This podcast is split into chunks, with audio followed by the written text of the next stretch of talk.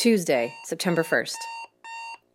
For the remainder of her summer, Percy woke insanely early every Tuesday, Thursday, and Saturday and headed to Shady Pines. She wrapped silverware in scratchy mauve napkins and replenished salt shakers, sugar packets, and flower vases. When school started up again, her Tuesday and Thursday shifts moved to the evening, but sorrowful Saturday mornings continued to begin with a harshly buzzing alarm and still dark skies.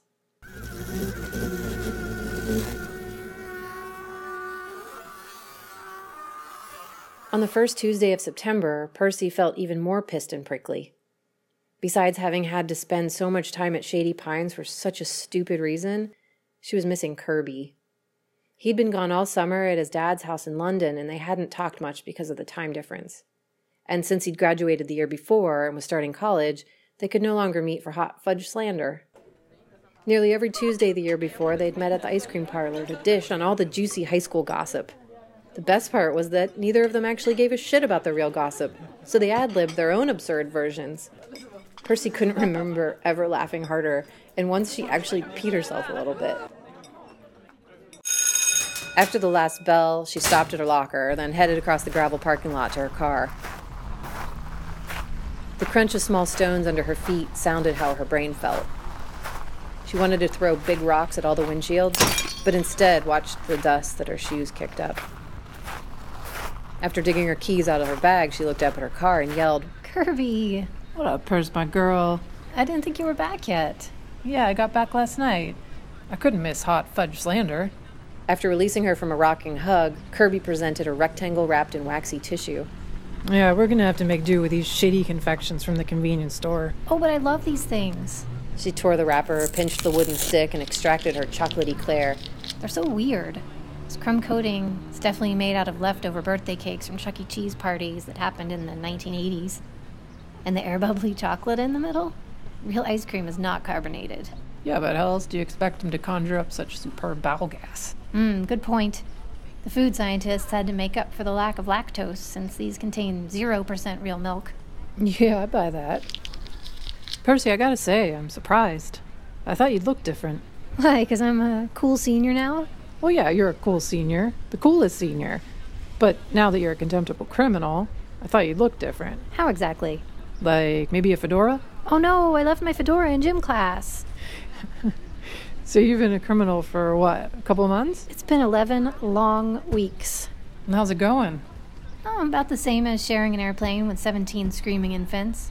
Or being forced to eat a Hot Pocket while riding a subway with a dozen people clipping their toenails.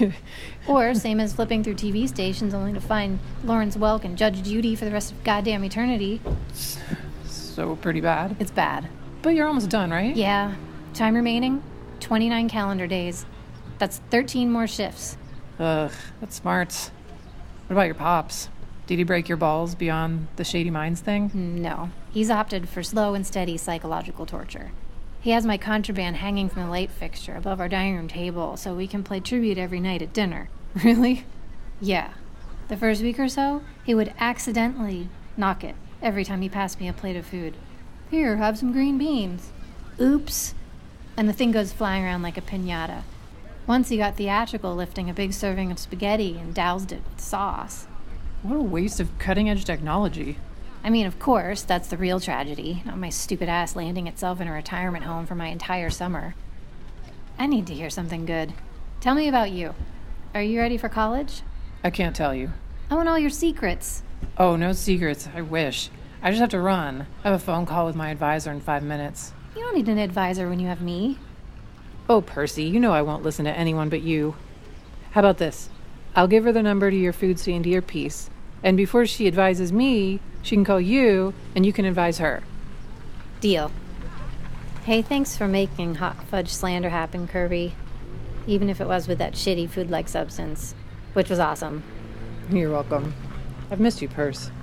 But you're back, baby. All right. I'll fart you later, Miss Bonnie Clyde. Toodles.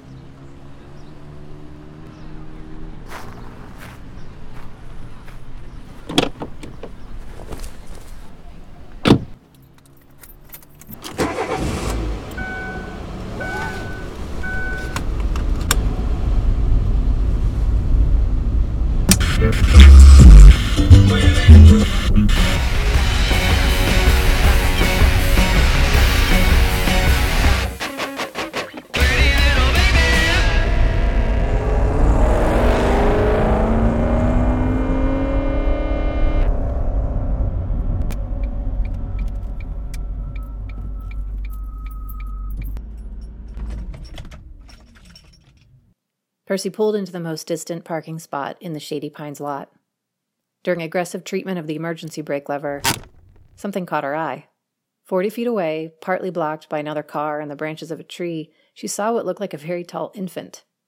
His white sailor's hat was akimbo on his fleshy head, and his movements were wobbly. But he was not a baby. He was an 80 something year old resident, tentatively exiting his Jeep. Percy rested her forehead on her steering wheel and said, Oof. Mm, 13 shifts to go.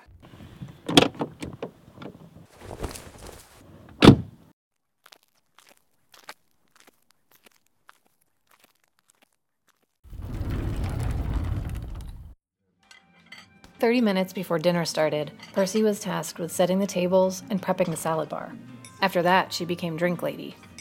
The servers took the residents' orders and delivered their food, while she served and refilled juice, water, coffee, and tea. If she had gotten frequent flyer miles for her trips with those coffee carafes, she could have gone to Egypt and back for free. Elma, whose deep voice was made nasal by fluffy fat that lined her chest, throat, and jaw, was our most common coffee requester. Percy, sweetie, warm this up for me? Percy swirled the pitcher as she walked over to Elma's table. She needed the centrifugal force to give her momentum. Oh, and some more cream when you have a chance, my dear. Though I shouldn't have it because it'll just go straight to my hips. Elma's friends chortled as Percy turned to fetch the creamer. Percy mumbled, If you didn't lie prostate on the dessert table like Grandma Pac Man every night, Lerma, your ass wouldn't dip over the edges of the oversized chairs. Lerma was the sound of Elma's name when it was pushed through her husband's stroke contorted mouth. Sad, of course. Tragic. But also funny. Oh, Percy, Percy dear, sang another woman, whose name Percy still didn't know. How's my favorite young lady this afternoon? Percy gave her a thumbs up and a thin smile while thinking, Lady, you don't know me. You're just jealous of my neck skin's intact collagen. All the residents acted like they adored her, but they hadn't the slightest clue who she was. Imagine if they knew why she was there. This irked Percy until she realized their effluvient affection was not exclusive to her. They each served up delirious happiness to everyone else all the time. This was part of the Shady Pines culture. Percy saw it after each shift. While she peeled off her maroon server's vest and shook her hair out of its ponytail, she watched the residents pass each other in the front sitting area. Upon approach, most faces clicked into broad and shining smiles. Then, after brief generic pleasantries were exchanged, their loose skins fell with a whoosh, like heavy fabric, back into their resting fossil face. It was a living theater cast with people who didn't know they were acting.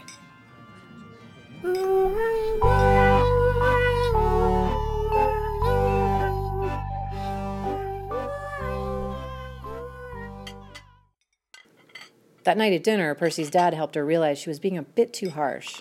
It would actually be weird if most of the residents were not miserable, wouldn't it? Considering what confronts them on a daily basis illness, injury, loss of independence, and of course their body's inevitable transition to room temperature. Let them imitate happy people. What's more, he said around a spoonful of lentils, those who are depressed, with hunched backs, deep eye sockets, hollow stares, it's not their fault. They could be suffering from side effects of medications, absentee families, or grief from having lost their spouses, siblings, neighbors, pets, any number of things that you're lucky not to be able to imagine. Percy conceded, Yeah, I guess. Furthermore, they must take every step with some amount of fear.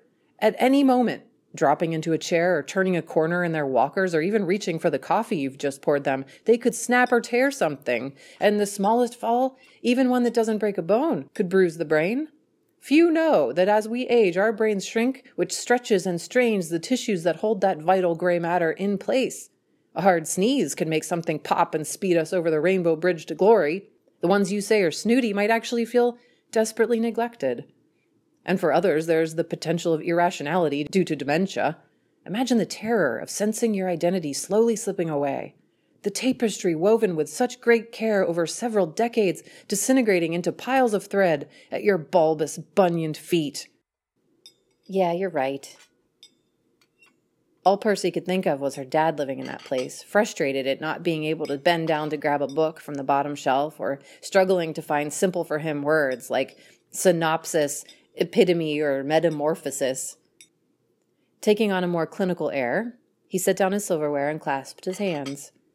Furthermore, many of their behaviors and idiosyncrasies could be explained by nutrient deficiencies. Without vitamins D and B12, memory and mental health suffer. Without magnesium and enough protein, balance and coordination falter. The body needs choline to keep the mitochondria running, and without touch and connection, which are certainly nutritive in their own rights, the spirit dwindles and the reaper swiftly creeps.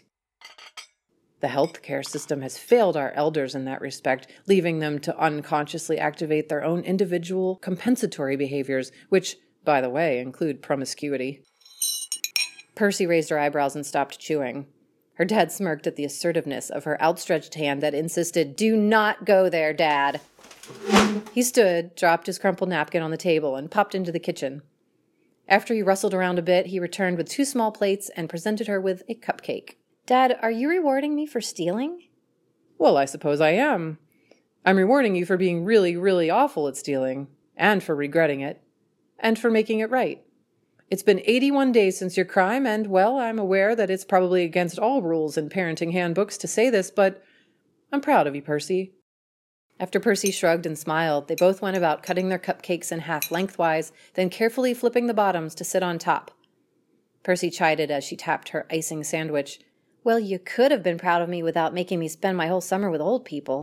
Purse, save it. You know it's my profession to recognize and manage delusions of persecution as well as transference. It was either a summer of serving your elders or a giant smudge on your record. Dad, I'm a minor. They'd have expunged my record. Your legal record, yes, but what about your karmic record? Speaking of which, there's been something about your point of view that might be getting in the way of that. What are you talking about, Dad? See? You're annoyed. That means it's a point of resistance. How can I resist if I don't even know what you're talking about?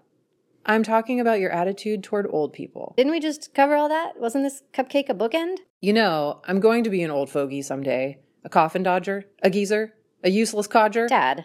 This is just an exercise. If we get all the slang out on the table, perhaps it will lose its power. You'll be able to see through it to the real people behind those labels who cannot be labeled. Okay, old grandpa. That's hardly malicious. And no pressure, but I hope to be an old grandpa someday. Try again. Wrinkled dinosaur. Shrivel nuts. That's gross, you bald headed nincompoop. Hold the phone. Let's be realistic. Look at this luxurious mane. I will never be bald headed. Percy asked, So what do I call old people? Elderly sounds bad too. Yes, I agree. So let's think about that.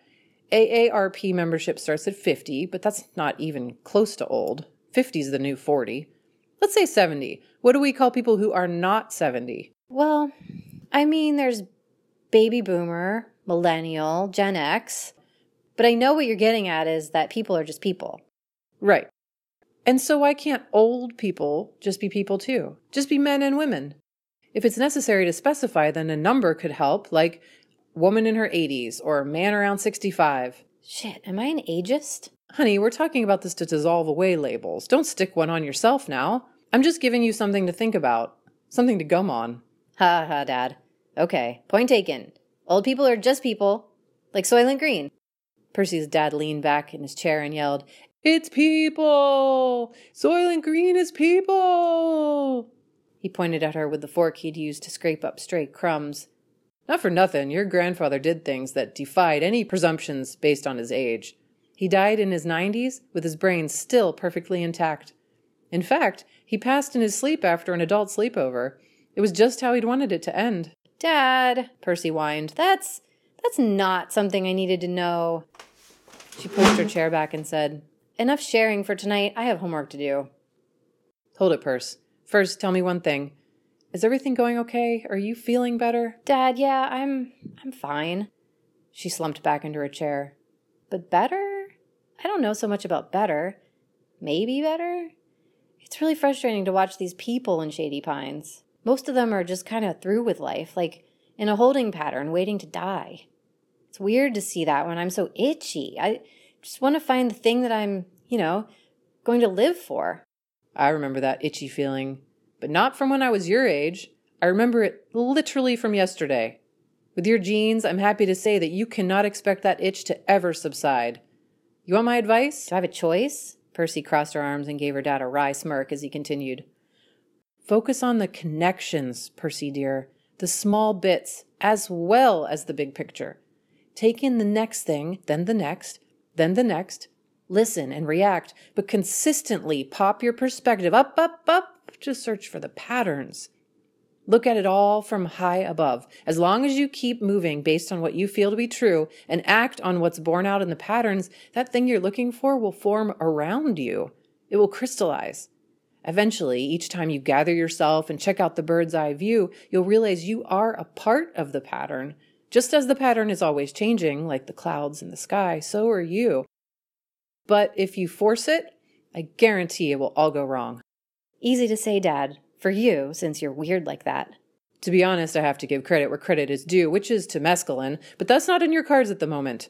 Anyway, I just want you to know that I understand the existential itch, and I want to make sure your sticky fingers are not the particular part of you that is itching. Just hold out for college, okay? And I'm not talking about distance learning from the state penitentiary. Percy laughed and her dad waved her away. You go, I'll dish.